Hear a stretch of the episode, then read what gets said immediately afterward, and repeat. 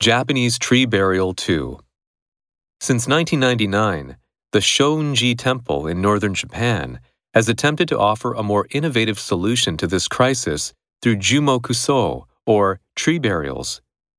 In these burials, families place cremated remains in the ground and a tree is planted over the ashes to mark the gravesite. While many families electing for tree burials do not explicitly identify as Buddhist or associate with a Buddhist temple, the practice reflects Japanese Buddhism's larger interest in environmental responsibility. Perhaps influenced by Shinto beliefs about gods living in the natural world, Japanese Buddhism has historically been unique among Buddhist traditions for its focus on the environmental world.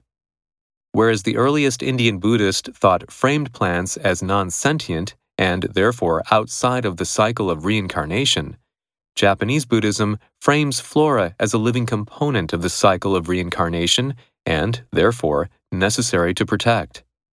As a result, Japanese Buddhist institutions today often frame the challenge of humanity's impact on the environment as a specifically religious concern. The head of the Shounji Temple has described tree burials as part of a uniquely Buddhist commitment to preserving the natural environment.